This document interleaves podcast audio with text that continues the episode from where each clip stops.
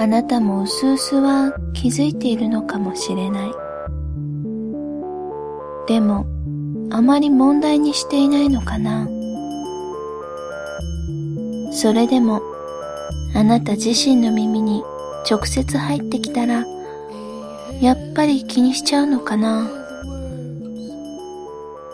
私はあなたのあまり良くない噂が耳に入ってきても何も疑うことなく日々を過ごせている。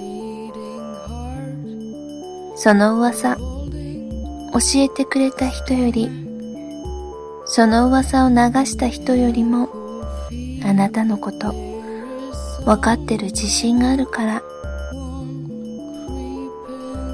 12月9日誕生花は美和。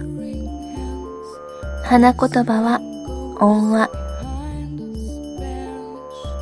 自分ができなかったことをやってのける人を褒められない人。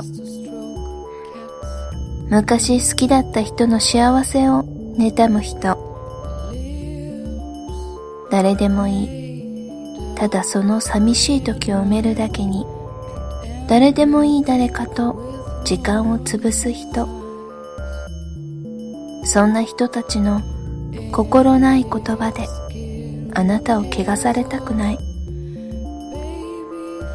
こんなに純粋で前向きで家族を大切にできて自分の責任を果たそうと一生懸命なあなた。そんなあなたを悪く言う人は心が汚れているんだと思う。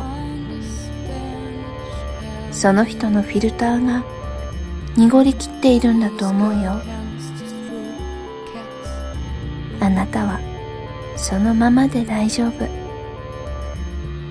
今のままずっとキラキラしてて。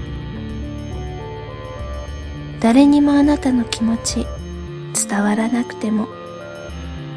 私は分かってるからね。ずっと一番の理解者でいたい。